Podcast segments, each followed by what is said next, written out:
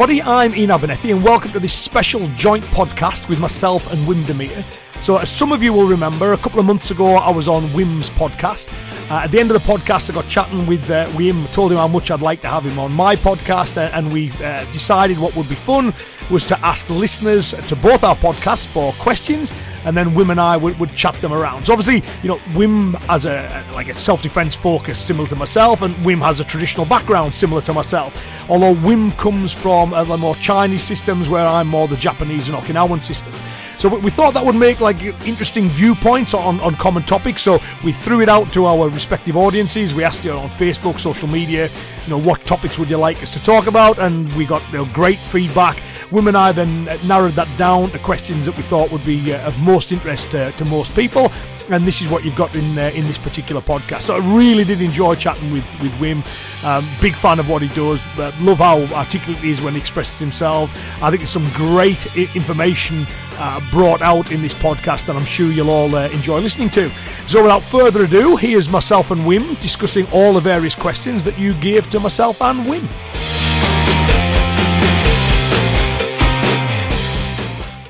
Thanks very much to all the listeners for joining uh, myself and uh, Wim.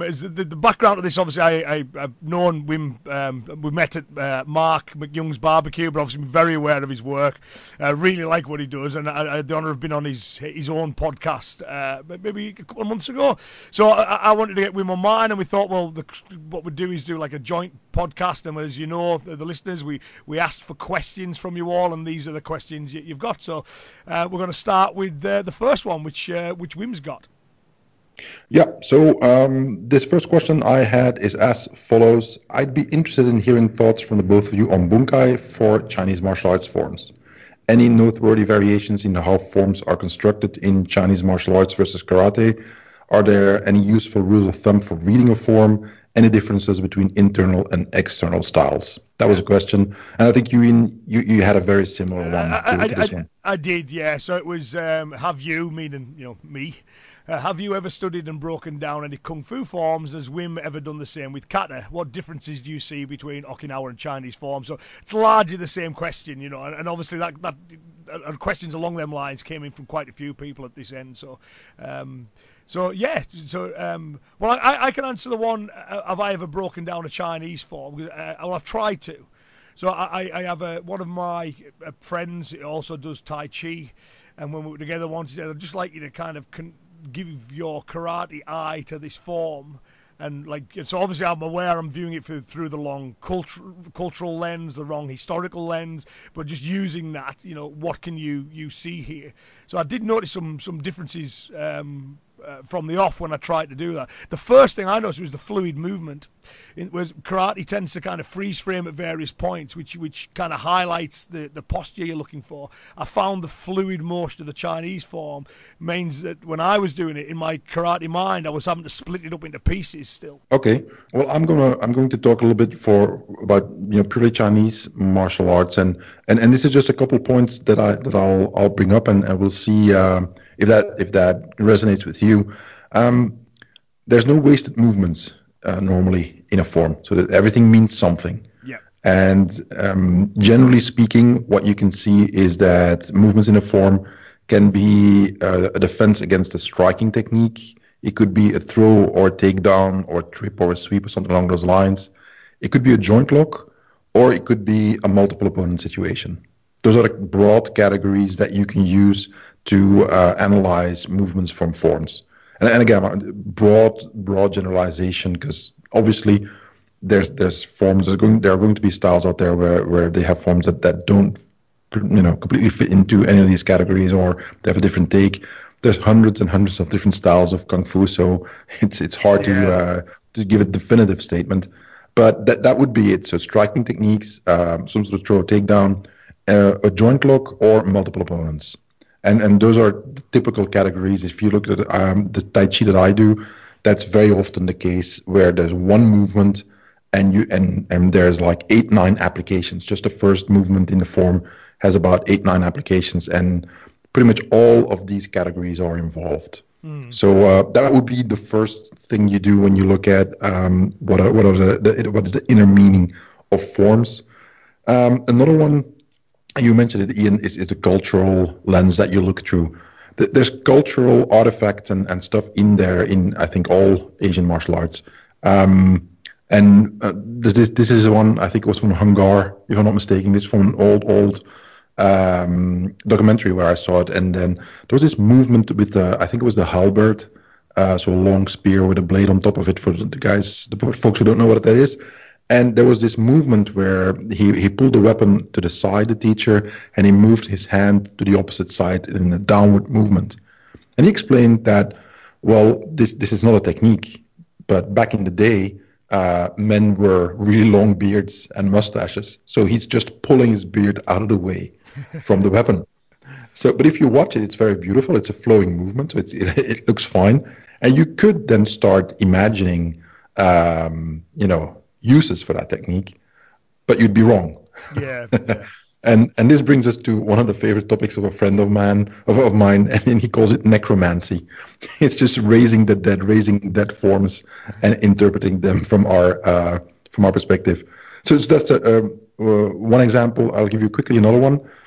In um, one of the Kun Tao forms that I learned from uh, Bob Orlando, in, in that form has a very strong Chinese influence. There's symbolism in the salutation. Uh, for instance, in, in you make the form of a triangle between both both thumbs uh, touching and your index fingers touching as well, and you hold it out in front of you, and it looks like a triangle if you look in between uh, those connecting fingers, and that symbolizes the mountain, and that symbolizes perspective. And the whole idea of that is that you you look at uh, a violent situation from a distance, take some perspective as opposed to jumping right in. So there's no immediate um, application, but there is a very strong symbolism and there's a very strong reason why it's in the form. Before we start fighting, take a step back, take some perspective, get some perspective, and then decide how to act, which is a really good self-defense lesson. So that's cultural stuff that is sometimes really hard. I, I don't know if that's present in any Japanese forms, but uh, that's really something that I found in, in many Chinese styles. Yeah. And and as a final point, and then I'll, I'll go back to you, Ian. Um, th- I didn't see any differences between internal and external styles per se. It's mostly between styles themselves that yeah. that they're they're very different. Yeah, that, that was it. No, that that um, that a lot of that resonates with with with me.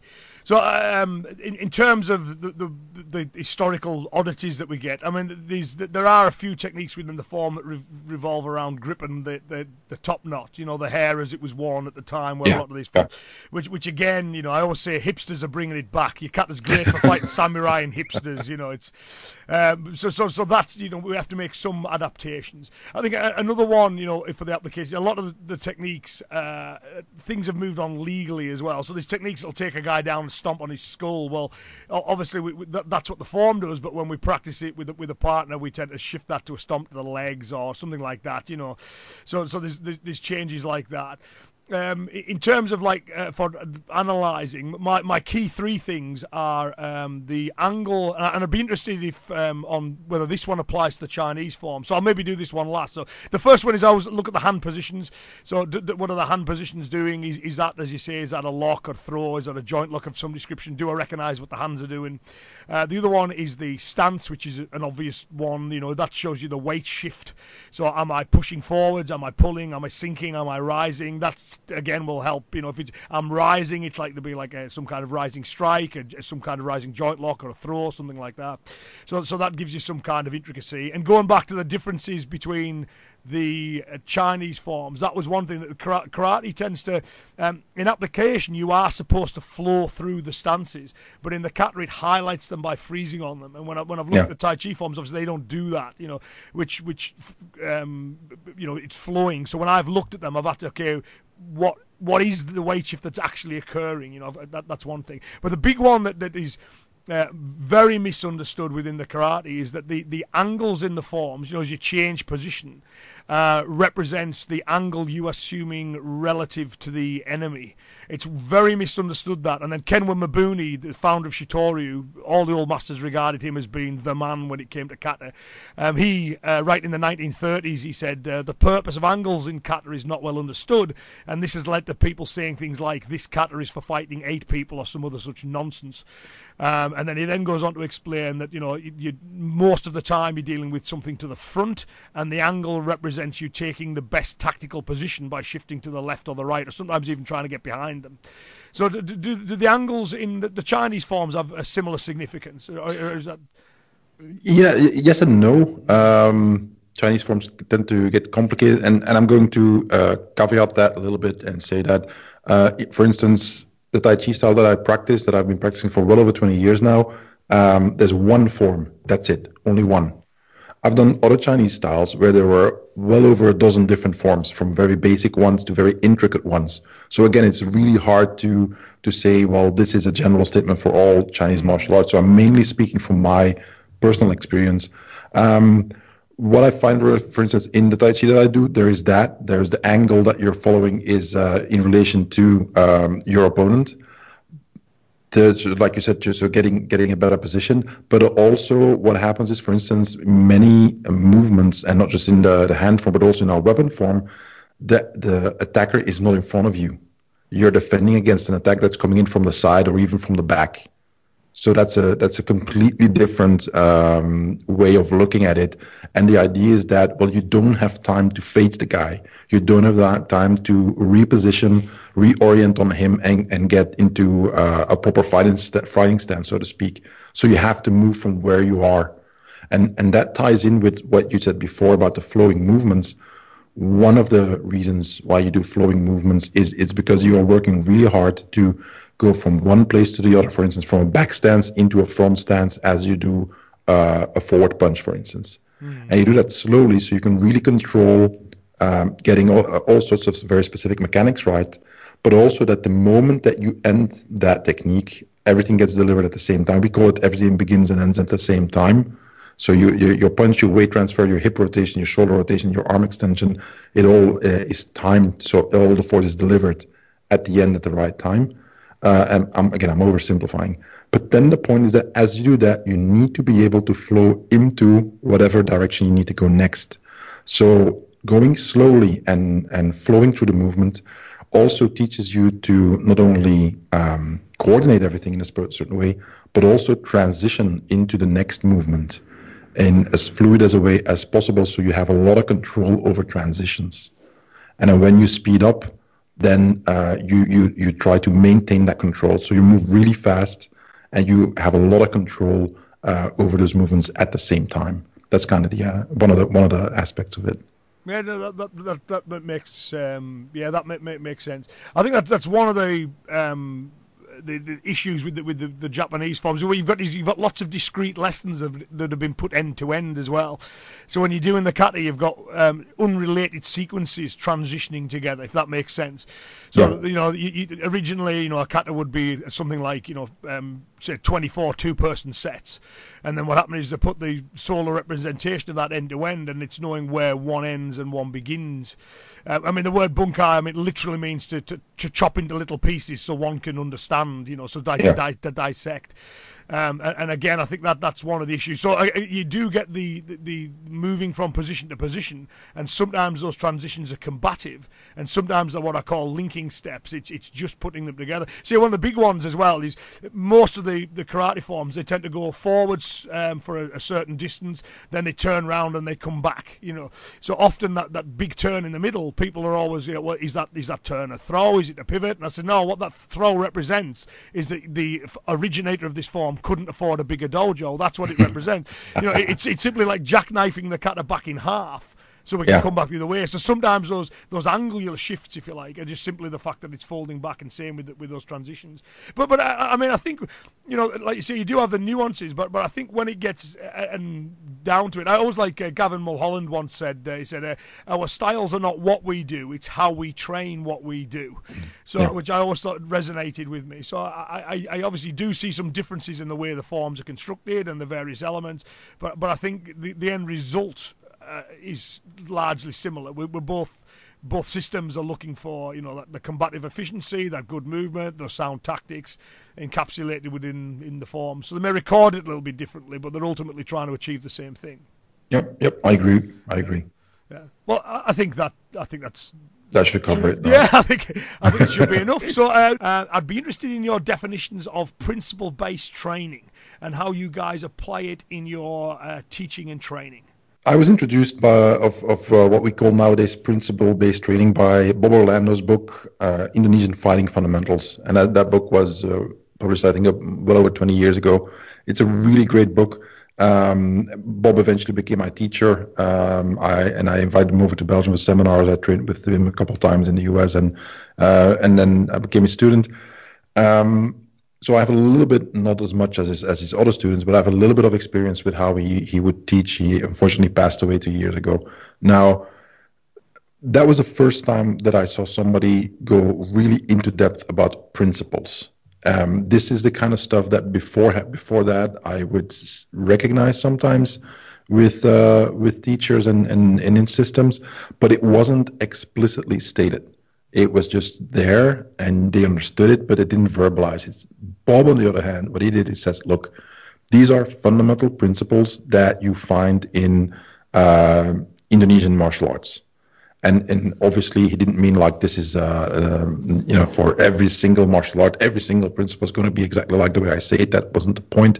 But it's about recognizing principles so I would very much recommend um, that book, and, and, and I will put in my show notes uh, a link to the book, so it's a great book to, to have, um, and um, and just see how. And then there's videos of Bob on, on YouTube that you can see him training, and then you can, if you know the principles, recognize them, and see what he means with that. So that that's one thing.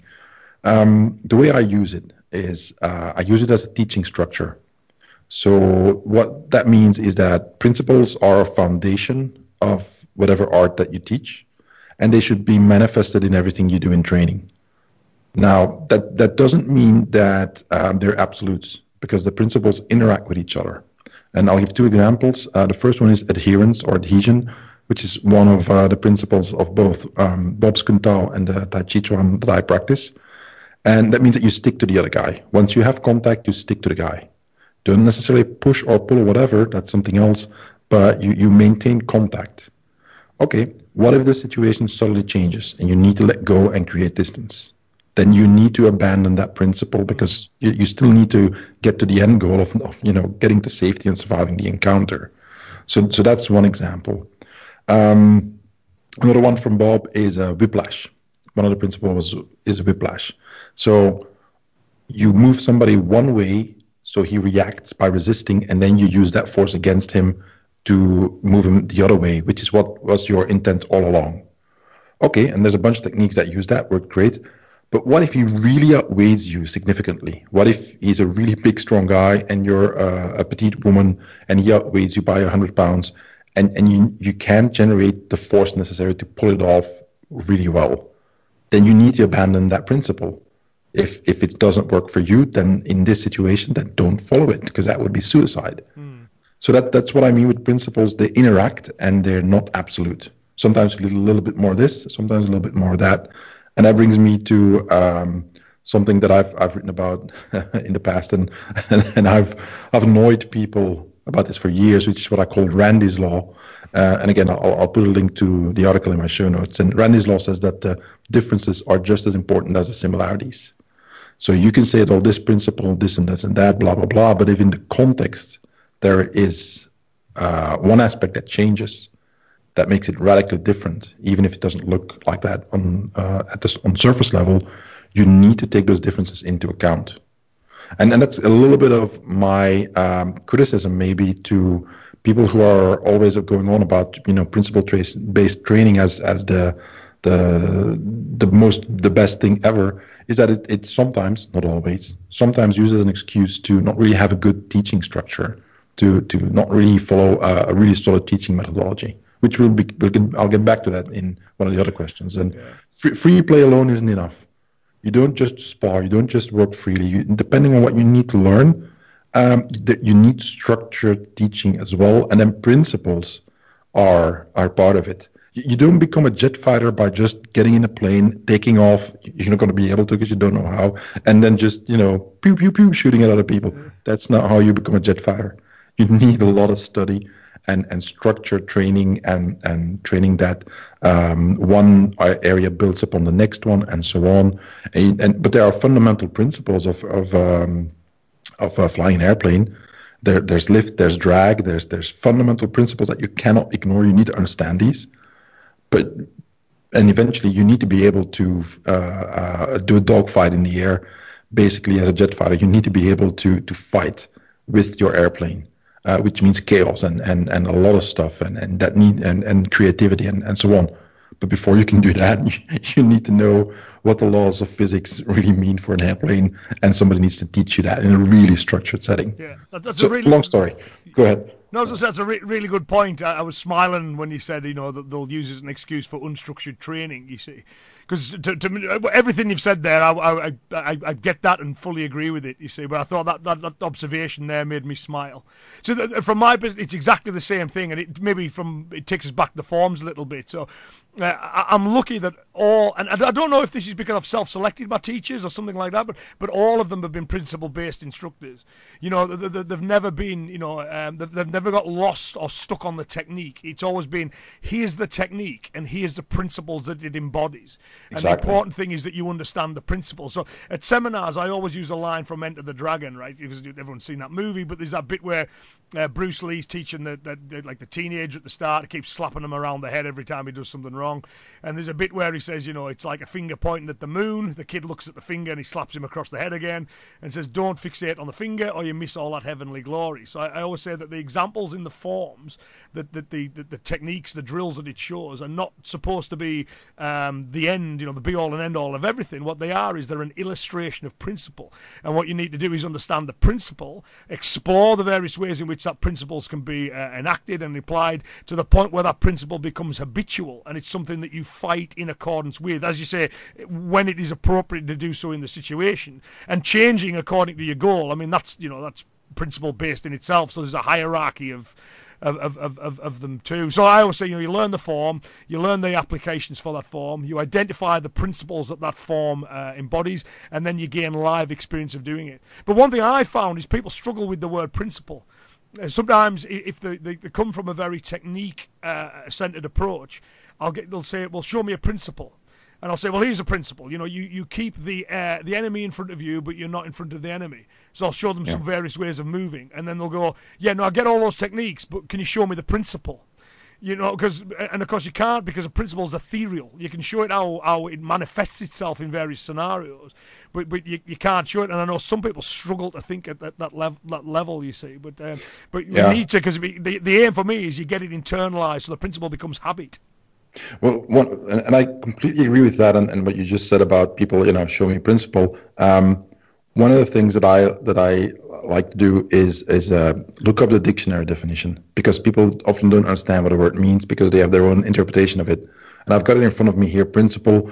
It's uh, a fundamental truth or proposition that serves as the foundation for a system or belief or behavior or for a chain of reasoning. And second definition is a general scientific theorem or law that has numerous special applications across a wide field. And that second one is what I, is what I think is spot on for martial yeah. arts and self-defense. And and it's general theory, but it has special applications in the field that that we're talking about here. So so of course, you know, um, this is one of the things that that Bob did all the time when he would teach, and, and he was extremely methodical. Um, he, he he was a, a, a programmer, so he taught in in math and so on.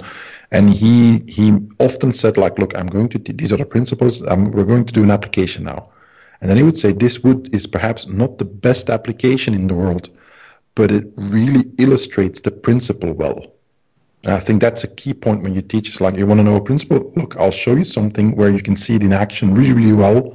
And then when we do something else where maybe that's a better technique, you know, arguably speaking, uh, but you you you might not see the principle as easily but you can recognize it because we've done this other um, more uh, explicit version of it in in in this uh, in this other uh, application. Yeah, no, that, that makes sense as well because sometimes, of course, like you say, there's there's never just one at play. You know, when when normally when you, you're doing any combative motion, there's there's several all interacting as you as you know you, have mentioned. So sometimes what you'll do is you'll say, well, I'm going to try and isolate this one a little bit. So for example, you know, I've got um, uh, I taught it this weekend a fairly long uh, drill um, on controlling limbs. Uh, so it, yeah. it, it, it's essentially what it's very good for is that idea of, of, of sticking. You know that you never lose contact with the limb when you do it. Well, if you look at it as an Aziz technique uh, or, or, a representation of a fight, it's it's wanting because because there's not a lot else going on. What, why is the enemy just sitting there allowing you to stick to his limbs? Why isn't he moving back or forwards? Or you know, but but but as you say, what we're doing is we're isolating that specific skill, that specific idea, and then you've got other other drills where you know you, you put it into context and give it its application. Yep. Yep. Yeah. I, I think I think that would uh, nicely cover that one. I, I, well, just as an aside, uh, I mean, I talk about principles a lot, but the, the, the terminology principle-based training um, isn't one that uh, is part of the lexicon really. But I do like it. It's a it's a very um, nice term for I think how arts you know should be practiced. Really, yeah, yeah. really good. Yeah, well, for for me, it's more along the lines of well, uh, kind of like like duh of, of course. When, when you when you're teaching you're supposed to be doing that anyway. And we talk about this in martial arts a lot but when you go to other fields no nobody makes a big deal out of it because they do it by default. That's the default position. We need to teach principles and so on. So martial arts is, is funny sometimes. no, it, it definitely. And for me, I mean, where this, um, I'll tell the story, then we can move on to the next one. But uh, before I was a full time martial artist, I worked as an electrician. Um, yeah. So I remember when I was serving my apprenticeship with my electrician, it was okay. Here's Kirchhoff's laws, here's Ohm's laws, here's Boyle's laws. Yeah. These are the things that do that you, that you need to understand as an electrician. Now then, when you go on a, a, a plant, you know every single piece of kit can be different you know, uh, whether I'm working on it like a socket in an office or a, a crane. I worked in like a nuclear industry, so some really high tech stuff. And I, and I remember talking to uh, when I was nearly at the end of my apprenticeship, and, I, and I, where I was at the time, it was uh, said to be the most advanced control system in Europe. So I'm a 20 year old guy. I'm just finished my apprenticeship, and I'm like, man, this is some complicated stuff. And the guy who was my apprentice in the final couple of months I was apprenticing to said, No, it's not. This is none of it's complicated. And he goes, Look, let's get a drawing out. So he gets a drawing out, and I look at this drawing, and a man, this is blowing my mind. It's way too complicated. He goes, No, no, tell me how that bit works. So he pointed out a small bit on the diagram. So I read the schematic and see what's going on. He goes, well, that's all it is. He says the complicated stuff is just lots of simple stuff. You know, and and again that that again hit me saying, oh yeah, this is just like you know that I've been the martial arts that have been taught to me. It's always boil it back to the basics, and then what seems very complex becomes very simple. Which is why I like principle training because I don't do complex. My brain struggles with that. if people if people show me anything, I'm always like, you know, I need to you know, wind it back to core precepts. So I'm told that that was one compliment I got in the seminar. You, know, you're very good at making it basic. I thought it's because I can't do anything else. you know, I haven't got the intellect to get complicated. I, I need it to be simple. You know, so yeah. so um, okay. Sec- uh, second one from from you, Wim. I think is yep, that. Uh, yep. Right? So here's a question for you, uh, Ian. How to preserve health even while training, including sparring, even while training very hard during many years. Well, I um, this is one that I, I, talk about a lot recently because I've, I've realised that so I'm 47 now, and, and, I've realised in the last couple of years that I'm not 20. Join the club. yeah, yeah, yeah. yeah it, it, honestly, it was, a, and it's still a semi-state of denial. You know, like you know, I keep chasing personal bests, bests I set you know years ago and so. But I, I, I, I think for me, the, the, I, the two things I think any good approach to martial arts needs, and this is my personal tick sheet, and but I always say anything that's going to be of interest to me has to be life preserving and life enhancing is, is the, t- yeah. the two that I see. So in terms of life preserving, that's yeah, that's to function in high risk situations, but it also needs to make sure that it's going to make you live longer. It's good for your health, and then when we come to life enhancing, I don't want a martial art that's going to cause me to have knee problems, to live with constant pain, to live with constant aches.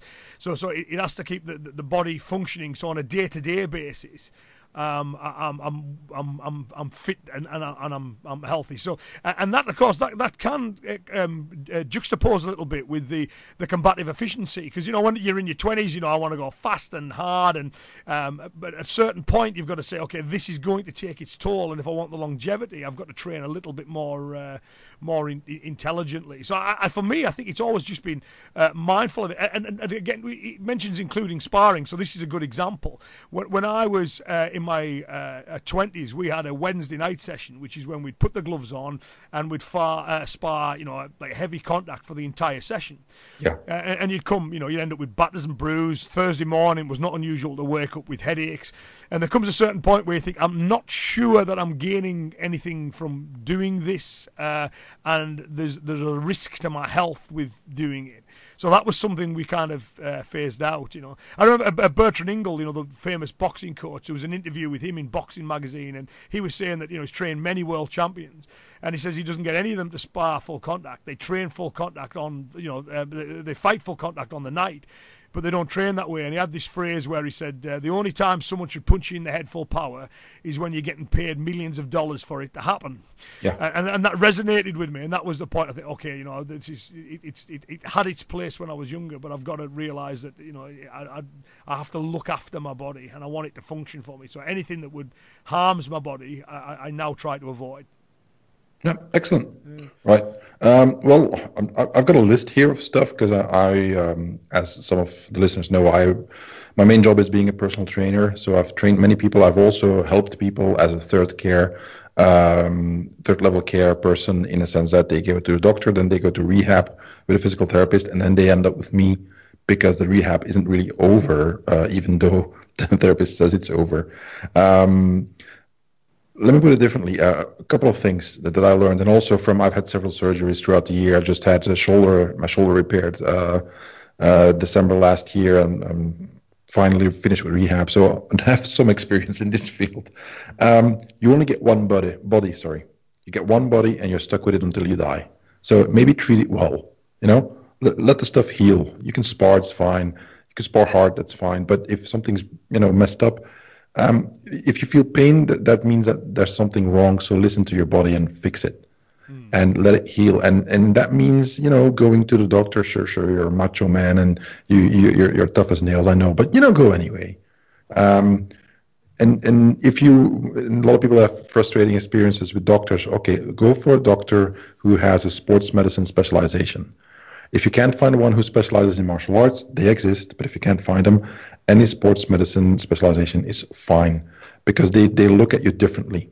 I had a, a, a, doctor who took care of me while I was competing, and he was a sports medicine specialist, and he knew that he shouldn't say, "Well, rest for two weeks and take this pill." that was not an answer that that was on the table. He said, "Okay, you can do this, you can do this. Do not do this until you feel this," and and that that is what you want to hear as a martial artist. Um, and and there's something that I that that uh, I often tell my clients, uh, my personal training clients, when they are injured and so on. So you have to look at injuries as a sliding scale. So on the left side, that's early stage of an injury. So and there's a bunch of treatments that are possible there. And in many cases, just letting it rest, letting it heal up is all it takes. And then and then if you don't do that, it progressively gets worse until you hit like um, a checkpoint. Once you go beyond this point, a lot of the previous possibilities are off the table forever. They don't come back because it's degenerated into an, a more severe problem. Mm. And then other treatment options are possible and so on. Um, and then you move, you slowly slide along the scale towards another checkpoint, and it takes even more options away. And eventually, this keeps on happening until there's a point of no return where the doctor is going to say, It's too late. We can't do anything for you. Live with it. Um, I have lasting injuries from all the hard sparring and hard training that I did that will never ever go away. I, have got uh, my bicep tendons have um, calcified, is what they call it. It's not it's not calcified, but uh, they are more stiff. That means that they can snap. So I am no longer allowed to lift the really really heavy weights I used to, and I know that it might happen one day that I'm just throwing a hook punch and that my bicep just tears off. So that's on the table for me now which means I train very differently. I still train hard, uh, but not in the way I did before. And rest and recovery becomes so so much more important. So that, that and that is the, the another point I want to mention is recovery is the most important thing. When you train, when you, especially when you train hard, you're breaking down your body. It's when you rest and sleep and eat and recover that's when you get stronger, faster, and so on. So m- focus on on recovery as much, perhaps even more then uh, you focus on the training. Um, and quickly going over over my list here. So train around injuries. The, there's always, almost always something you can do, uh, even if it's not what you want to do, but just train around the injuries. if you do get injured and you need surgery or whatever, do the rehab. You only get one shot at rehab, and then it's done. And sometimes it's permanent. For instance, uh, my shoulder surgery, so I had a labrum was torn and supraspinatus muscle was completely torn off. So they reattached that, and and uh, my surgeon said, "Yeah, your tendons were kind of fighting us." They he did normally when I pull on a tendon to reattach it, it uh, it's fine, and yours pulled back. I said, "Okay, my body's stubborn." So, uh, but I did my rehab really, really well, and and I saw my surgeon back after a month, and he was surprised. He said, "This is the best result we could have hoped for." But I worked my ass off, and I was crying tears of pain when I did my first month of rehab because I knew that I was only getting one shot. Mm. So, so take care of it. And the, the last point, um, sparring. I love sparring. Uh, I'm going to do four more years of it, and when I'm 50, I'm going to hang up my gloves. Um, don't go all out all the time. It's not necessary. It's kind counterproductive. Um, what I like to do is you work in periods of high, medium, and low intensity. Yeah. You, you, you, you just you mix it up. Don't spar hard all the time. It is the stupidest thing you can do. One of the main reasons for that, even with headgear, even with big gloves, we know now that every single punch to the head causes trauma. Mm. It's the the we talk about being punch drunk, uh, dementia pugilistica, uh, all these kinds of stuff. Um, it we know now. We thought it was a cumulative effect. We know now that it's every single punch counts, every single one. It's not just that you get five light ones and then you end up knocked out. No, no, no. Every single blow to the head causes trauma. So be very careful with uh, how you want to end up later in life. Done. That was it. That was my list. Yeah, no, it's really, really good. There's that um, thing of you know we, we, we do the martial arts. You know, people, especially uh, if they're self-defense focused, it's well, I do it to keep myself safe. Or we need to make sure that the, the gym or the dojo is not the most dangerous place we go to, and that applies to the short and longer term as well. I think so. Um, making sure that you're mindful of it and, and then training uh, accordingly and again, you may need to make some compromises because you know I think male ego kicks in a little bit as well. You know, everyone wants to go hard and fast, but sometimes, as you say, we've got to override that and listen to our bodies a little bit. But your yeah. advice there is um, superb. I had to laugh when you said about the doctor as well because my doctor was exactly like that with me. Okay, Ian, you need to rest it. Yeah, okay. Yeah, no, I mean it though, Ian, because I know you're not going to rest it. No, no, no. Honestly, I will. Of course, I leave and I don't rest it. like, you know, so because again, you know, as you you, just, you you, don't as a martial artist, do you? But um, uh, I've had bad injuries where I've had to. But as, again, yeah. as you say, most times you can work around it. Like when I busted my knee up, I was still, I was just, I was literally sitting on the floor punching the bag. I couldn't stand and do it, so I did it from a seated position.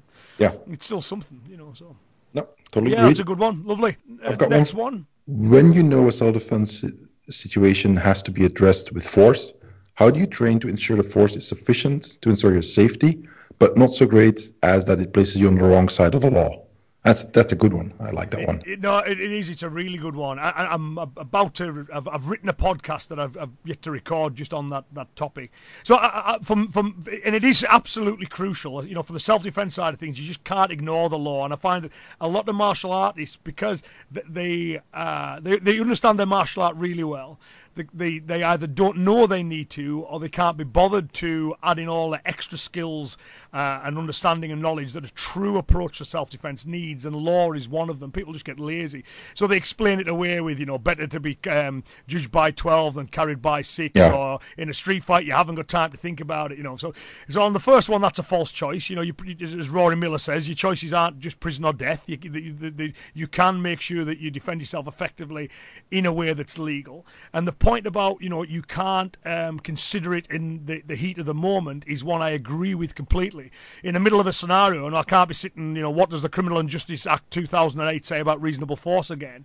But but you can think about that when you're constructing your training. So so my, my big thing for the self defense side of things is to try uh, and have our drills uh, condition the right habits, so it's not something the students need to think about. So uh, for UK law, you know, reasonable force, it's, it's um, like it has to be honest and instinctive action. Um, it says that you're not expected to judge to uh, a, a, a, nicety the level of force used. So I'll let the students know this, so I know it's not about getting it exactly right. That no one's going to prosecute you for hitting with slightly, you know, too many pounds per square inch or anything like that. You know, and, and the key thing is that you uh, train with the objective of escaping rather than defeating um, or winning, because therefore it's very difficult to argue legally that you cross to the wrong side of the law because you escaped the instant it was safe to do so. So that's one thing that um, we make sure that we do. That we, our drills don't end with you know guards up looking at one another or anything like that. They they end we do all of in our bunkai drills end up with people running away. So we condition the habit that as soon as you know that the person's been sufficiently disorientated that it's now the right time to run, we, we instantly run away. And when we do that as well, we're very mindful of the way that we retreat will be perceived. So if you run away uh, with like a, a, guard up or screaming or kiaing or something like that, that can be perceived by witnesses as you being um, some an aggressor or admiring your handiwork. Witnesses can get things wrong. So we practice running away, hands up in a passive gesture. You know, stay back, stay back, don't hurt me, don't hurt me. So everyone's clear on, on what's going on. So, so my thing would be is to make sure that your drills understand what the law is, then make sure that your drills are in accordance with uh, what the the um, uh, the, the, law is that encourage legal action and that you're mindful of what you um, how it will be perceived by others. And then the final thing I would add in is as well is uh, that it's it's always good. I have a handout that I give to students that this is what the legal procedure is if you are interviewed by the police about a self-defense scenario. So things that you will be expected of you, rights that you have, uh, advice that I've got from uh, judges, magistrates, and uh, police officers and a police trainer about what you should and should not say in, in what stages, you see. So we try and, and cover it completely so people don't accidentally get themselves into to trouble. Because, of course, it, the, people aren't judged on what they actually did, they're judged on what is perceived that they did. And yeah. it's making sure that the, the, the, perception is right. You don't inadvertently uh, make things more difficult for yourself. So that, that would be the, the, the broad thing for me without getting into specifics. Okay, that's really great. And and I've, i was deleting stuff that I was going to say because you covered it all. so I, I, only have a few things to add. Um, I would say train for different levels of intensity. Not every fight is to the death, even though yeah. it could be. But um, if, if you're stuck in a, at a, a party, whatever, and this guy's really drunk and and he takes a swing at you, but you can see it coming from a mile off you know, you don't you don't need to hit him 50 times, 50,000 times and uh, re-stomp the, groin, the groin, as Master Ken likes to say, uh, a dozen times. It's not necessary. Train for different levels of intensity. Um, and, and, and you need to have clear triggers. Uh, what I mean by that is that you need to know when you kick it up a notch to another intensity level. For instance, um, you're you're you're facing one guy, all of a sudden, second guy shows up, and it's two on one. That changes everything dramatically um, you are facing a guy and he's in your face and blah blah blah, and he's just uh, you know um, uh, verbally aggressive and, and threatening and blah blah blah, but he doesn't do anything, and then he pushes you and, and you try you deflect it and you're fine, and then he pulls a knife. suddenly changed. Um, and a final example, you're alone. It's one thing, but, or you're running into trouble when you're there with your wife or with your child mm. totally changes the intensity of the conflict. So you need to have clear um, procedures in place and triggers like, okay, if this happens, or this is how I handle these kind of things, um, and when, it, when this element changes, that is my reaction. Um, because it, it you won't have time to think things through on the moment itself. Do it do it in training, and then and then two quick things. Um, your whole point is not to win so, so you need, your your point is to survive and get away, and and to get home in one piece. So you don't need to beat the guy. It's not a sparring match. Mm. So focus on ending it, ending it really quickly, and the more you focus on that, the safer you you are usually because the quicker it's over, the less chance of you getting hurt, but also the less chance of you doing overkill and hitting the guy too many times, and then you end up on the wrong side of the law. That was it. Yeah, I think it's a really good point, and then that's key again. Just drill, drilling to the uh, the objective each time. So, like we, we do do uh, scenarios where we okay, you've got to protect this person, you've got to extract this person. There's you know now we're going to do uh, multiple opponent scenarios. You know we, we run through them all with with the aim of conditioning the right habit based on that external um, stimulus. You know the the more people practice it, the more likely they are to make good decisions in, like you say, well, well, not even decisions. The more likely they are to react in the right way under um, under pressure. And the, the other one I'd, I'd, just like is that, is that I think this is sometimes when, when martial artists come to self defense, it's a problem they have, is because they um, generally have a defined. Uh, so, for example, you know, like let's say you, you train in Thai boxing, great system, but you're training it primarily for the ring craft of it. Your objective is always, I need to beat this guy until he's unconscious. And then if you if you don't practice other scenarios, self defense wise, all you have is I need to beat this guy until he's unconscious, which could be too much if you say it's you know the drunk guy at the party. It, it could also be problematic if like there's more than one guy and your objective, you know, you, you, there's an escape option which you don't see because you're thinking of you know beating the guy till he's unconscious. So I, I always think it's it's very important to drill the, the specific scenarios we know we like to face and, and, and, and work for those, you know. So um, yeah, make sure you get it right in training, which is what we've both said. Yeah. Yeah. yeah. Okay. Awesome. Um, right, okay. So I think I'm going to let's yep. have a look at our list Your turn. now. So yeah, I'm going to pick one from your list for you, Wim. So uh, I, I, would I, I, would like something about the red flags to look out for when joining a new um, uh, martial arts gym or in training in general, and are there common themes that should uh, make you cut and run? Yeah. So um, I just recorded a podcast episode, um, and it's on how to choose a self-defense class or instructor. So that should be out by the time that uh, the listeners are listening to this episode we're doing here today. So, and that's, uh, the way to get there is uh, go to wimsblog.com forward slash 25, number 25, and then you can listen to that episode where I go into detail about picking a self-defense instructor.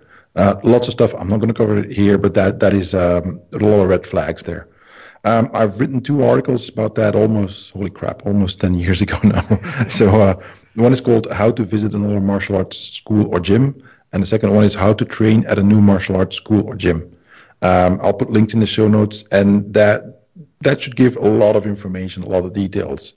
Um, generally speaking, uh, some of the, what I would say now is that if, if the guy, if the, the, the instructor or the students, they're bragging about how great their style is and so on, um, if, if they're not really welcoming when you show up, um, if, if there's they're really strict or not strict at all, if the, I mean, if, if you see all these little things add up, that uh, you should you, you you're gonna say like, well, you know, is kind of I'm not sure about that.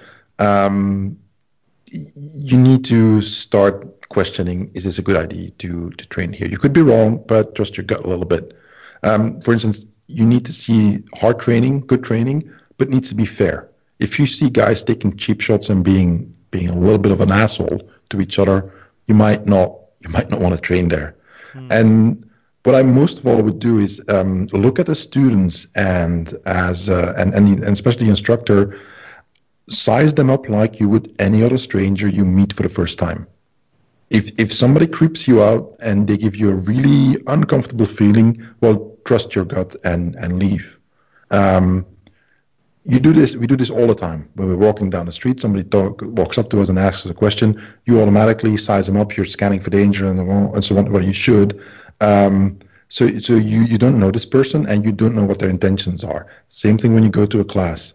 But the difference is that you're going into a class full of strangers and they're all specialized in, in breaking bones and beating people up. So you might want to pay attention to their nonverbals and how they act and how they are towards each other.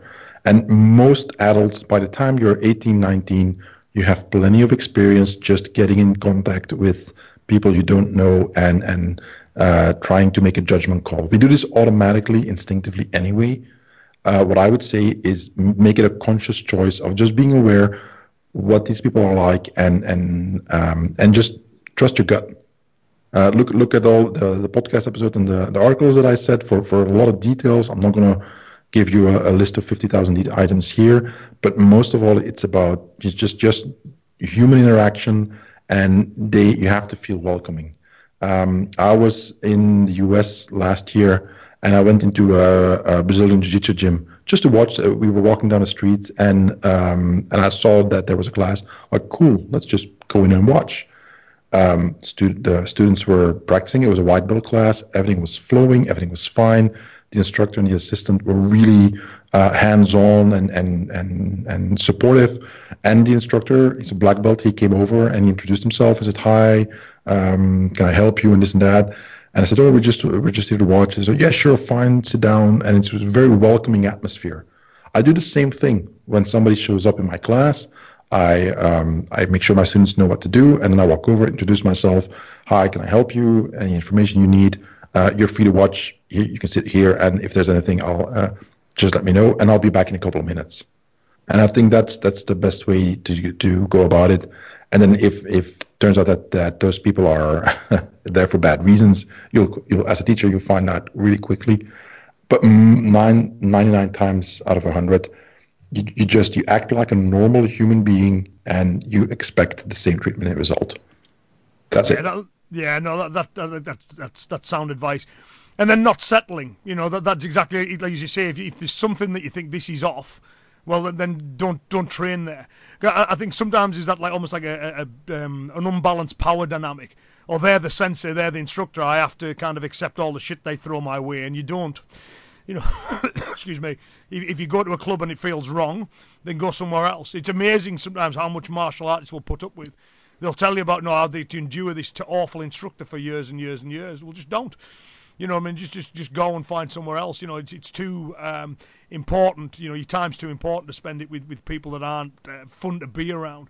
And as you say, that's the thing. I, I, do pride my own club on that. You know, I've got a really nice group of people there. Every visitor we get is made to feel very welcome. You know, everyone's uh, yeah. uh, warm and welcoming, and they, they look after visitors. You know, um, and, and I think new beginners are, are, people that you know great. We're so pleased you want to be part of the family. You know, we'll we'll look after you. We'll help you. You know, take your initial uh, baby steps and stuff.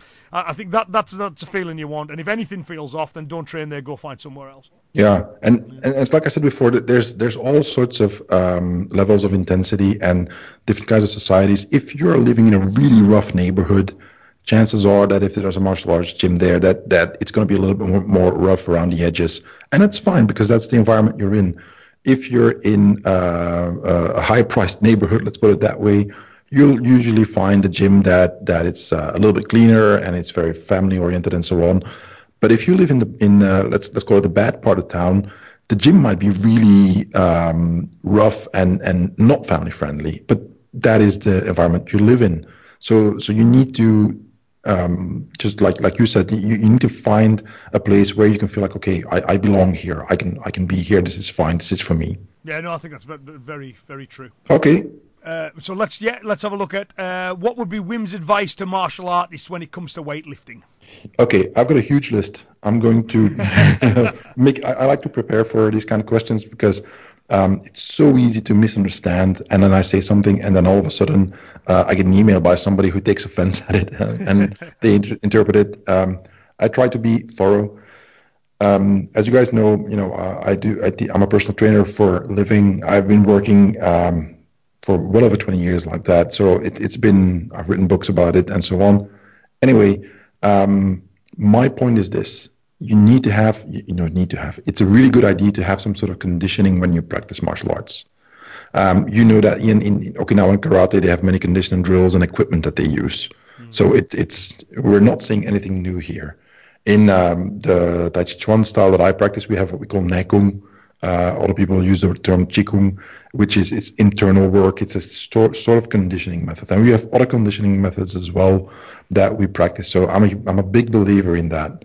The difference is that you you don't want what we call brute strength. We want trained strength. So it's okay if you want to lift weights, but the goal is not just to lift weights. The goal is to use that um, additional strength in your techniques. So that should be your primary goal. If you lift to lift, it's fine if you enjoy that, it's great. I enjoy that too. But that's not the goal. So as a martial artist, the conditioning that you do needs to be um, a supplement to your training, and it needs to make you a better martial artist, not make your bicep bigger. Mm. So with that in mind, I would say be in it for the long haul. So take your time and go for long-term results, as opposed to I need to gain, uh, I don't know, 10 pounds of muscle by the end of uh, by the end of the month, so I can uh, look good at the, on the beach in my in my swimming trunks. That, that that's not it. Um, quickly, some some technical stuff. So, movements in uh, weightlifting and conditioning. You need to understand the difference between what is called a primary mover, secondary mover, and stabilizer. So when you do a movement, for instance, chest press, you have primary mover is your chest muscle, secondary mover is going to be your shoulder and triceps, and stabilizers are, for instance, rotator cuff. I'm oversimplifying. You need to understand which muscles are you training, what is their job in the movement. There's loads of books and videos out there that talk about that, so that's not going to be an issue. But you need to understand what you're what you're doing, uh, because only then can you have proper technique. And if you have proper technique when you lift weights, that's when you make progress and when you avoid injuries, which is the whole point. Um, I said it before: rest and recovery. Is just as important as training. So so hugely important. Um, so so don't uh, don't overlook it. And then there's something called periodization, and I, and I will add a link to um, to the show notes about that. And that is how you structure training, for instance, uh, over a period of several months or even several years. This is, um, in my opinion, one of the holy grails when it comes to conditioning. You need to use periodization. Every single professional athlete uses it. If they don't, they're idiots because it works. Now, we can talk about how you apply that, that's different, but you, you need to have a structured schedule in your training. Otherwise, you're going to overtrain and you are going to uh, like the the bros say nowadays, you're going to lose your gains, man. So you, you, you need to structure it. it. It's hugely important. And I'll put a, um, um, a link to that um, to a really good book about periodization by Tudor Bompa, which is the who's the godfather of periodization. That'll explain in, in detail. Boring book, scientific, boring, but very very important. Uh, when I started implementing that, I made enormous progress uh, and that was after almost uh, 10 years of, of lifting weights. So that said, technique wise, people always want to hear techniques. Okay, if you're going to start anywhere, learn a decent squat and deadlift. So squatting, deadlifting, you need to learn that. And proper techniques of squat and deadlift can take up to a year easy before you master the basic form because it's very technical. Add chest press and some sort of rows or pull-ups um, for upper body uh, and then absolutely add core work. Core work means abdominals, deep back muscles, and so on. Um, and I would like to point you to a couple of exercises that are uh, good in addition to that, and that is more for the stabilizers. So look, go on YouTube and look up shoulder stabilization, rotator cuff, shoulder blade exercises, core exercises, and in particular what is called the McGill 3. So MC uh, uh, Professor McGill 3. He has three excellent exercises for the core. Start by doing that, and, and it's a really good place to start. And then quickly, um, a couple of things that you know that, that will help you for more information. I very much like Dr. Michael Yessis uh, one by twenty uh, program. I've I've used it for several years now. He came out with it several years ago, and it's one set of twenty. That's where you start, and long explanation, but it works really really well for beginners. It's really great. Even advanced students uh, and practitioners of of weightlifting can can make a lot of progress with it. And it's surprising because you're not training as hard as you are before, and you still get better. So I'll, again, I'll put links to that in the show notes. So Dr. Michael Yessis one by twenty, a really good book to understand conditioning and strength training in martial arts. It's called The Science of Martial Arts Training by Charles Staley. I very much recommend you read it. It's going to make a lot of sense and you'll understand better uh, what you can do. And then a final one, um, and that is uh, my power control video. Uh, I made that a few years ago, which is strength training and conditioning very specific for martial arts body mechanics. Um, and it's a general system that can be applied for many, many different kinds of martial arts. And you can tailor tailor it to your own needs. So put a link to that as well. And the final one, uh, I'm 46, been training with lifting uh, weights since I was 18. So your training is going to change as you get older. So so change with it. Don't be afraid to like. Uh, I'm not allowed to train with really heavy weights anymore. I would warm up with my chest press with 100 kilograms. That was my warm up. I was fine. Um, but my neurosurgeon said your spine is actually not that good. So you're not built for that kind of stuff. You, you, you have a really small foundation and you put a skyscraper on top of it. So I haven't trained with really heavy weights in years. I haven't lost that much strength though. So you have to change as you get older. That was it. Oh, that's excellent. There's really loads of good advice there. See, about 20 odd years ago, I, I did my uh, weightlifting uh, qualifications. Uh, but I, am aware it's all way out of date now. You know, I mean, the, the science moves on. So what I was taught that long ago um, it, it, was has now been superseded by uh, researchers. But I, have I've always um, weight trained. Uh, all my instructors have always weight trained as well, and I found it to be very beneficial. I take it, you, obviously, you you're the same, Wim. You, you've never had you know any experience of these negatives that martial artists sometimes purport to have. You know, like makes you slow or makes you stiff.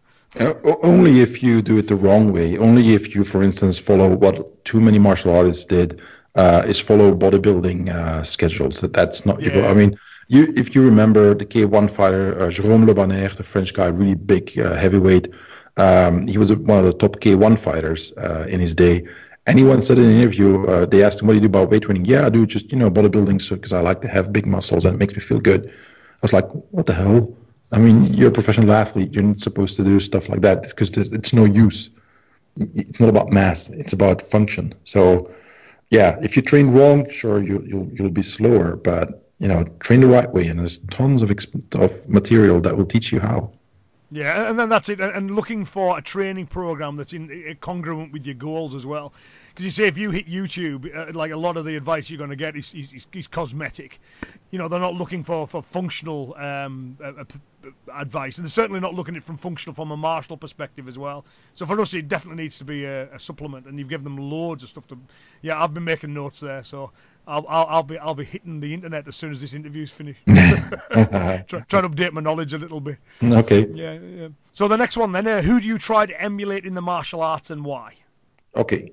Um, there, there's a couple of people that that I that I try to emulate in the sense that um, they taught me a, a, lot. So this is quickly.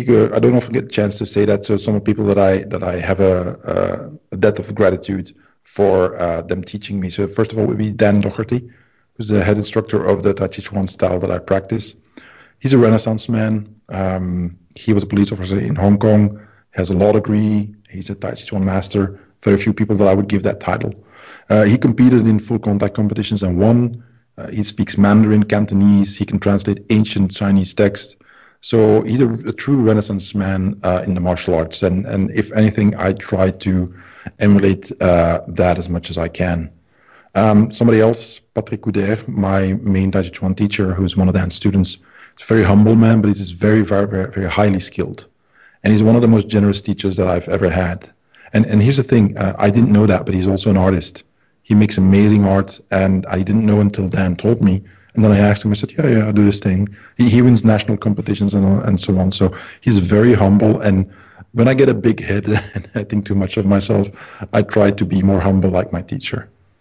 Um, and then there's obviously there's Loren Christensen, who's my mentor and and writing partner. Sometimes he, he has an immense depth of knowledge and experience, but but he, he still keeps training. Uh, he's got he's had injuries, he survived cancer, and he's still training. So so that is something that I try to follow, and, and he's also down to earth, and he always keeps it practical. One of the things I really learned from him is just keep it simple um, it shouldn't be too complicated. Keep it simple, and, and, I try to follow that example a lot. And obviously, I cannot forget Bob Orlando, uh, my teacher. He was also extremely generous and kind man. But what I learned most of all from him is to be a better teacher. He was one of the best teachers I've ever met. And then the final one is a friend of mine who's who's um, not a famous martial artist, uh, martial arts teacher, is Jerry Sheila, and uh, we got to know each other almost 20 years ago, and we started arguing, and, and we had what we what is still called the Tai Chi Chuan Wars, because we, we discussed this really hard. Um, he taught me that he's much smarter than me. Um, I'm, I'm, like the dumb guy in the conversation. He's really smart. Uh, he knows so much more than I do, and he taught me that the value of a discussion lies in the exchange it's not about winning. It's not about beating the other person. It's about having an exchange. And that was a lesson that I needed to learn uh, when we first met. And I've tried to, uh, I tried to follow that uh, ever since. That was it. Yeah, very, you know, very good. Obviously, my um, teachers, um, all of them, um, that's why they become your teachers, are people that you wish to emulate. They've all got characters. I've got uh, Doug James was the guy I originally trained in. You know, uh, uh, Doug's a, um, an eighth dan um, trained his entire life, great teacher. Uh, they've got Peter Consterdine, who obviously very knowledgeable guy, very wide ranging. Uh, uh, set of skills uh, and, and, his work ethic is incredible and his intelligence in the way he trains. You know, Peter's 69 years old now, still trains like a crazy person, but he's been able to train that hard because he's also trained intelligently. Uh, Brian Seabright's a guy that I train with regularly. Um, uh, Brian's again his speed and skill and his humour is just something that I, I, I really um, really admire. Uh, when I was training under judo, I did under Mike uh, Liptrot. Mike's one of the best teachers I've ever come across. His ability to um, break things down and, and, and, to be goal specific in his, his teaching is really good. But for me as well, any martial artist I come across, I'm, I'm, I'm always looking for something I can steal You know, so if, if somebody does something well, I'm always like, okay, I want that punch, or I, want that person's flexibility, or you know, whatever it is, I, I, I can see from somebody that I think you know that's an, an admirable trait or that's a, a skilled ability. Then you know, I'll try and use that as my own inspiration. So your own students provide that as well sometimes. You know, you know, like um, I had one girl who was um, she was uh, she having, she made a full recovery, but she was undergoing chemo and all that for cancer. She's still at the dojo every single time. You know what I mean? Doing what she could. So it, it stops me kind of whinging, you know, about how I can't train because I've pulled my shoulder a little bit. You know what I mean? It's yeah. you know, it, that was like, okay, you know, she's, she's doing what she can in the way that she can. And, and, and, and that's something, you know, we can't always go full bore. So, yeah, there's lots of people out there to emulate. And then, of course, I do the converse as well. If you find people that you think, well, I don't want that person's attitude or, you know, whatever it's to be, if they're doing that, I need to guard that I, I don't do that myself. So, yeah, always looking to learn from other people. Okay, great. Okay. Yeah. Um, in, karate, in karate, there is a big focus on searching the kata and its true meaning. How come everything is not clear and there is a need to research and do reverse engineering uh, when it is known that most of the katas come from kung fu? Risky. Uh, why not go to White crane and long fist to find the real meaning of bunkai? Uh, okay, I'm gonna leave that one to you. it's a it's a, it's a really good question though. So and, and, there's a few parts to it. So I'll briefly discuss them all. So uh, how come everything's not clear? Is is the first one is is is that karate, uh, like most of the Japanese martial arts, uh, got swept up by that uh, Do revolution, and and, and uh, maybe swept up's the wrong term because if if it hadn't, if karate hadn't adopted what was the zeitgeist of the time, that prevailing ethos, it would never have spread. It would have been a thing practiced by a handful of Okinawans that died out a few hundred years ago uh, Itosu, uh, Funakoshi, Mabuni, people of that era, uh, particularly Funakoshi, had the, uh, the, the, the vision to go right. Judo is huge, you know, is huge. So let's copy what judo's doing. It's no longer karate; it's karate do. We're going to steal judo's ethos. We're going to steal the grading system idea. We're even going to steal the suits that they wear. We're going to steal their form of competition. The Ippons and Wazaris are just wholesale ripped off judo to make something that would be uh, popular, and it, and it worked. But a big part of that was it was spread through the university system in Japan. So with university students, you've got them there, you know, four, five, six years, and you're not really doing it for combative function. You're doing it for the uh, health and the physical challenge and all those kind of things. So you've got people learning a lot of forms because you've got limited time. You've only got them for four or five years. You've got people learning a lot of forms very quickly with the objective no longer being combative efficiency. Now, Funakoshi himself makes reference to this. He said, uh, In my day, we studied narrow and deep. Today, they study shallow and wide. You know, in the past, they'd learn one or two katas to great depth. Now they're learning a lot superficially. Uh, he, he, remarks in his writing, he says that the karate of today is not the same as the karate of 10 years ago. And it's a long way indeed from the karate I learned in Okinawa as a child. So, so Funakoshi was clear that there'd been this evolution. As part of that uh, evolution, the, the bunkai got dropped. You then get a generation of karate teachers who kind of take their best guess, and what they tended to do was they tried to superimpose onto the kata the idea that you're fighting another karateka from a distance, and that caused all kinds of problems when we read what the past masters were saying, they say, no, no, it's for fighting um, in self defense, you know, like, so not a fellow martial artist at close range. And when you look at the forms in that way, they make a, a lot more sense. So, so that's why it, be, it became unclear. Um, and then since, you know, for the last, whatever it's been, 30 years, there's been a concerted effort to get back to the roots a little bit with it. I think we've had a, a lot of success with that uh, to the point where I, don't really think we're reverse engineering anymore. I think, I mean, we maybe on odd occasions, but I think for most forms, people can say, here's a full set of applications and drills that are entirely consistent with everything we know historically. So they may, uh, may or may not be the exact same drills that were practiced in the past, but they're certainly fulfilling the exact same purpose, you know, so the point where students are learning forms and applications side by side. Now, in terms of going back to Kung Fu, that, that, that, that, that is true that, that um, uh, you know, Okinawa's, it's a, it's a series of islands. It's an important uh, trading place. It's important tactically, you know, militarily. Um, so therefore, you get a lot of people coming and going, and there's no doubt that various st- styles of kung fu, uh, if we can you know, use that term to describe them all, were, were, were, have been a big influence on, on karate itself. But these are lost, a lot of them, you know. So, for example, Kushanku is a system we've got. Kushanku is a Chinese martial artist who inspired a form that was created by Tori Sakugawa. This, far, this form is widely practiced, but nobody knows what system Kushanku did. Uh, the other thing is, as well, the question infers that the systems themselves uh, haven't undergone any, uh, uh any, uh, any undergone a, any evolution. So one of the things I've got is I've got a, a, a police training manual, a Chinese police uh, training manual, and in that it's written in the 1930s. In that, the guy it could be somebody talking about modern karate today. Uh, he talks about how you know the, the forms, the applications of it being lost. Uh, people are now concerned with just how it looks.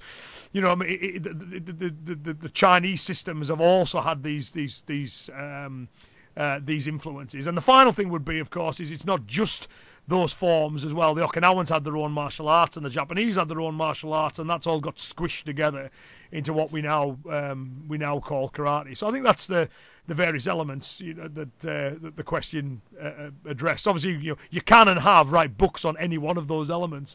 Yeah, yeah. people have, people have done that, but that's that's that, that's a, the the general general thing. Yeah, and I mean, I, I, agree with, with, with what you said, and um, the only thing I would add is that the, the same problem exists in Chinese kung fu. Uh, is that a lot of people are looking for the, the, the meaning of what's in the forms mm. because it's lost. Obviously, we had uh, in Chinese martial arts, we, we had communism take over in China and basically try to eradicate uh, traditional martial arts. And we have uh, modern wushu, so modern kung fu, which is uh, in many ways just a, a, a, a, very diluted version of it uh, what was meant for health, but not all. If you're taking over as a totalitarian system, uh, a huge country like China, you don't want to have a lot of locals really well versed in the art of combat. So they want to get wanted to get rid of it. So there's a lot of information that got lost there. And that brings me to the true question. Uh, the real question here is why does information get lost? And, and in particular, us as Westerners uh, doing uh, Asian martial arts, my, Dan told me once uh, that don't forget that we're doing a Western interpretation of an Eastern practice. And, and some things don't translate, and some things we really can't understand because we're not Chinese or Japanese. Um, and and it's a very different experience normally for for them in their own home country, or it used to be. Um, in the Chinese system, it's all way too often. It was just okay, just shut up and do it, and eventually you're going to learn everything. And in and if you do it, uh, if you can do it right, uh, the way your teacher shows you, you'll be able to pull it off in a fight. That was a goal. And eventually you will see everything that is in the system because the teacher was a father figure. You, you, you were with him all the time and you're supposed to listen and obey and just do as he says and, and just stick with him. And eventually he will show you the, the whole thing. Um, I don't, I don't agree with that practice, but, but that's how it used to be. So it's, so it's easy to see how stuff gets lost uh, in such a way of teaching. Um, and another thing, uh, particular to Chinese martial arts, is that in, in, in you, you, need keys to unlock some of the forms. Keys meaning certain information. And we have uh, in our system and in many other Chinese systems, and in Asian martial arts in general, there's inside the door and outside the door training. Uh, inside the door means that you go through um, a ceremony basically of saying like, look, I'm going to be a good student, and the teacher says, I'm going to be a good teacher to you, and I accept you as my disciple. And we are going. It's, it's not religious at all. It's it's just a, a typical Chinese thing. And then you are basically you're in the family now, and now we're going to teach you everything. People who do not go through uh, it's called baishi. So uh, that that ceremony, you're there outside the door. They still learn, but they don't learn everything. And I've seen this consistently in all Asian martial arts, this kind of practice. There's the public stuff. You've got omote and, and uh, ura, I think, in, in mm-hmm. Japan. Yeah, you've got a public phase, private phase. Same principle. I've seen it in, in Indonesian arts. I've seen it all over. So that's how um, information also gets lost. And then specifically for forms, uh, for instance, in Chinese Chinese forms, many many movements are obscured on purpose. So, so that lets you practice when other people watch and they can't understand what it means. So it's it's on. For instance, we have movements where in the form we step back, but in application you're supposed to step forward, and vice versa. And you do it left, but in application it's supposed to be right. And that leads us to a concept that we have in our style. It's called true transmission. So you need a teacher to transmit the art correctly to you so that stuff doesn't get lost and and that um, the system isn't broken when it is transmitted, and that happens mm. all the time. That, that, yeah, that, that's um, yeah, really, really interesting. I mean, I, I, I guess a follow-up question would be, um, well, why are we studying art when we know they've got holes in them? Why not just study a, a modern martial art where these holes don't exist? Know that's sometimes one that I get. And, and, to which my response would be, well, I, I those holes came up historically, but I think we've done a very good job in plugging them to the point where the system is now back to being complete. Again, it, it may not be historically exactly the same, nor should it, because it's evolving. And, and, and, uh, your point about we're doing a, a Western version, I think that's really true say to my students all the time, we're doing a Western version of a Japanese version of an Okinawan version of yeah. Chinese arts. You know, it, it, it's kind of moved on. And, and, again, and knowing the karate that I do, I can see that Western influence.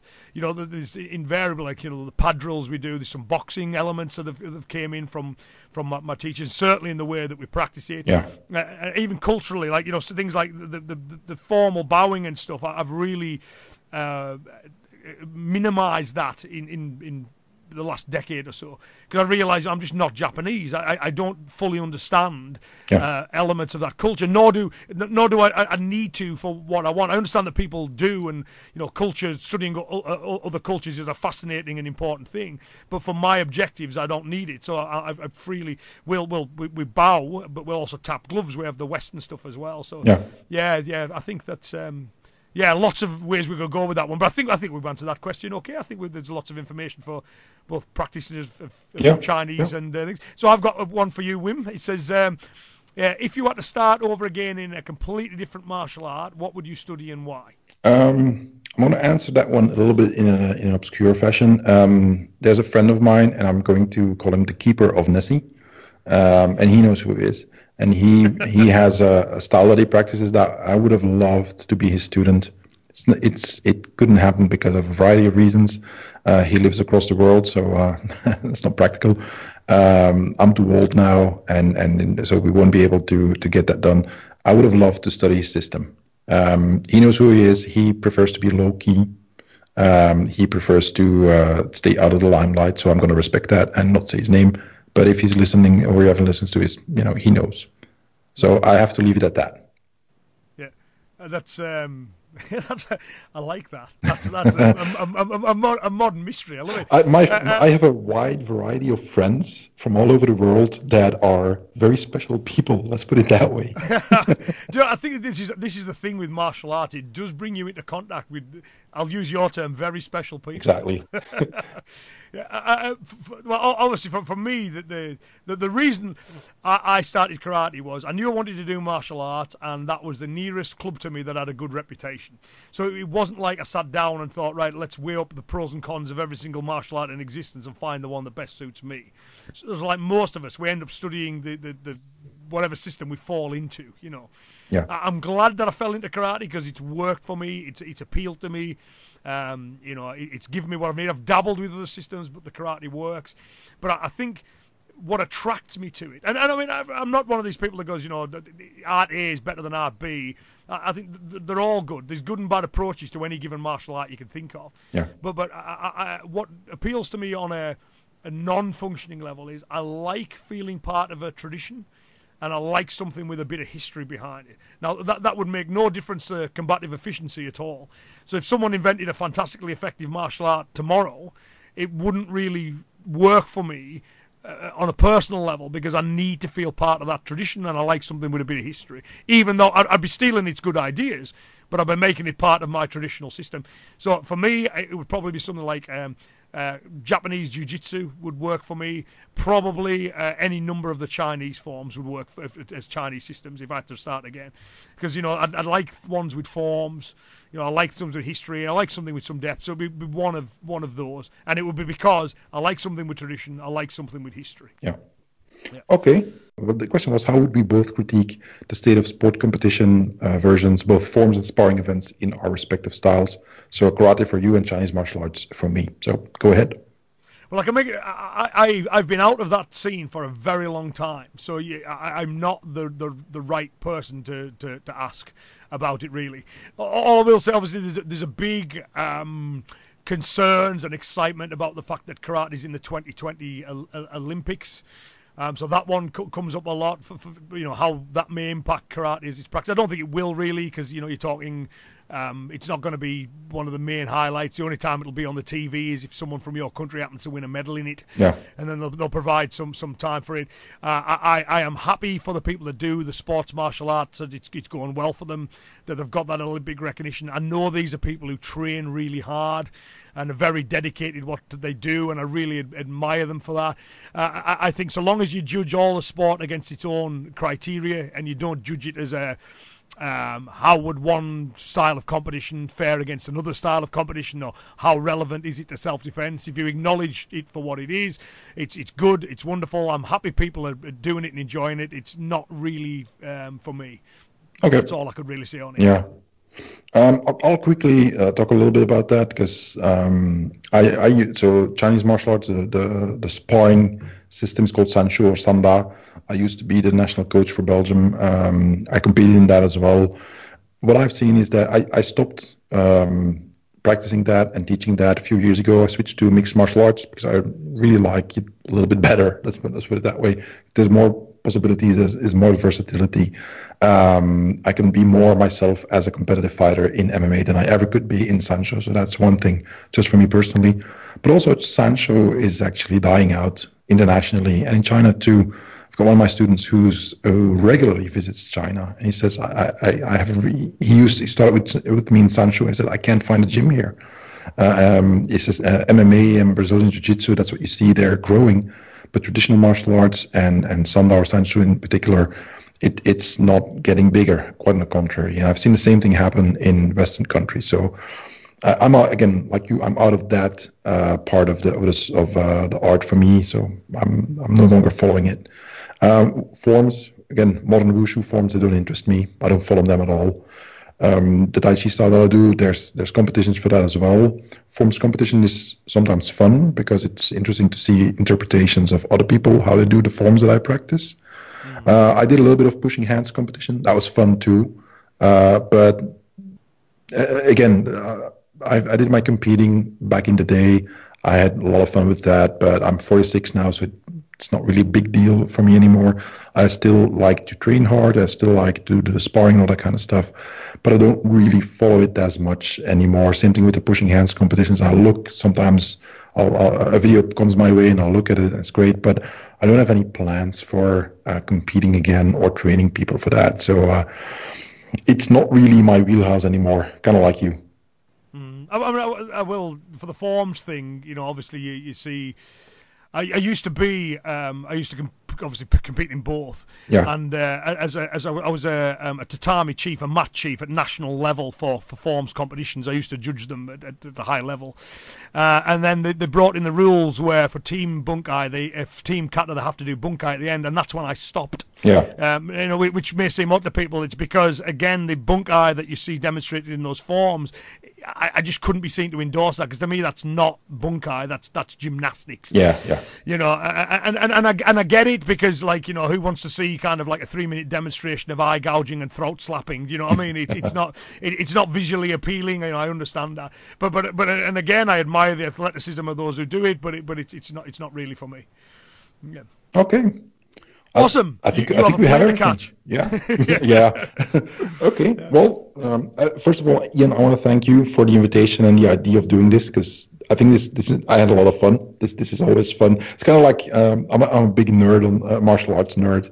It's like uh, if you have you put two Star Trek fans together and they're talking about all these details. That's kind of how, how, I feel yeah, about know, martial arts and it's a lot of fun. So this was a lot of fun for me. Yeah, know, me, me, me too. No, I, I um, and, and, again, it's something fresh. You know, I hope for for the for my guys who listen to this, um, obviously with your background and perspective, you know, there's there's lots of like new and interesting bits of information that I'm sure people um, will, will, will enjoy exploring and some new insights in there. So thanks very much for sharing all that with us. I appreciate it a lot. Oh, my pleasure. And and maybe we can do this again sometime in the future if the people enjoy it. You know, I would say to all the listeners, uh, let us know what you think about this podcast, and if you want to hear more of Iain and I just. Uh, talking like this and, and discussing topics that you give us, uh, I'm, I'm up for it. I would love it. Yeah, me too. Well, well, well. One thing we can say, we're like, you, you, you and I can do this again. It's just whether we're recording and let them listen. so yeah. you know, yeah. If you want a recording of it, let us know. We can, we can, we can press record.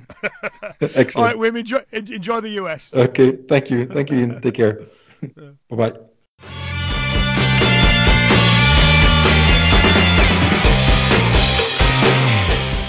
Well, I found that to be a really enjoyable conversation. I love how Wim thinks and how he's able to articulate his viewpoints, and I hope that you found that as interesting and enjoyable as, as we did.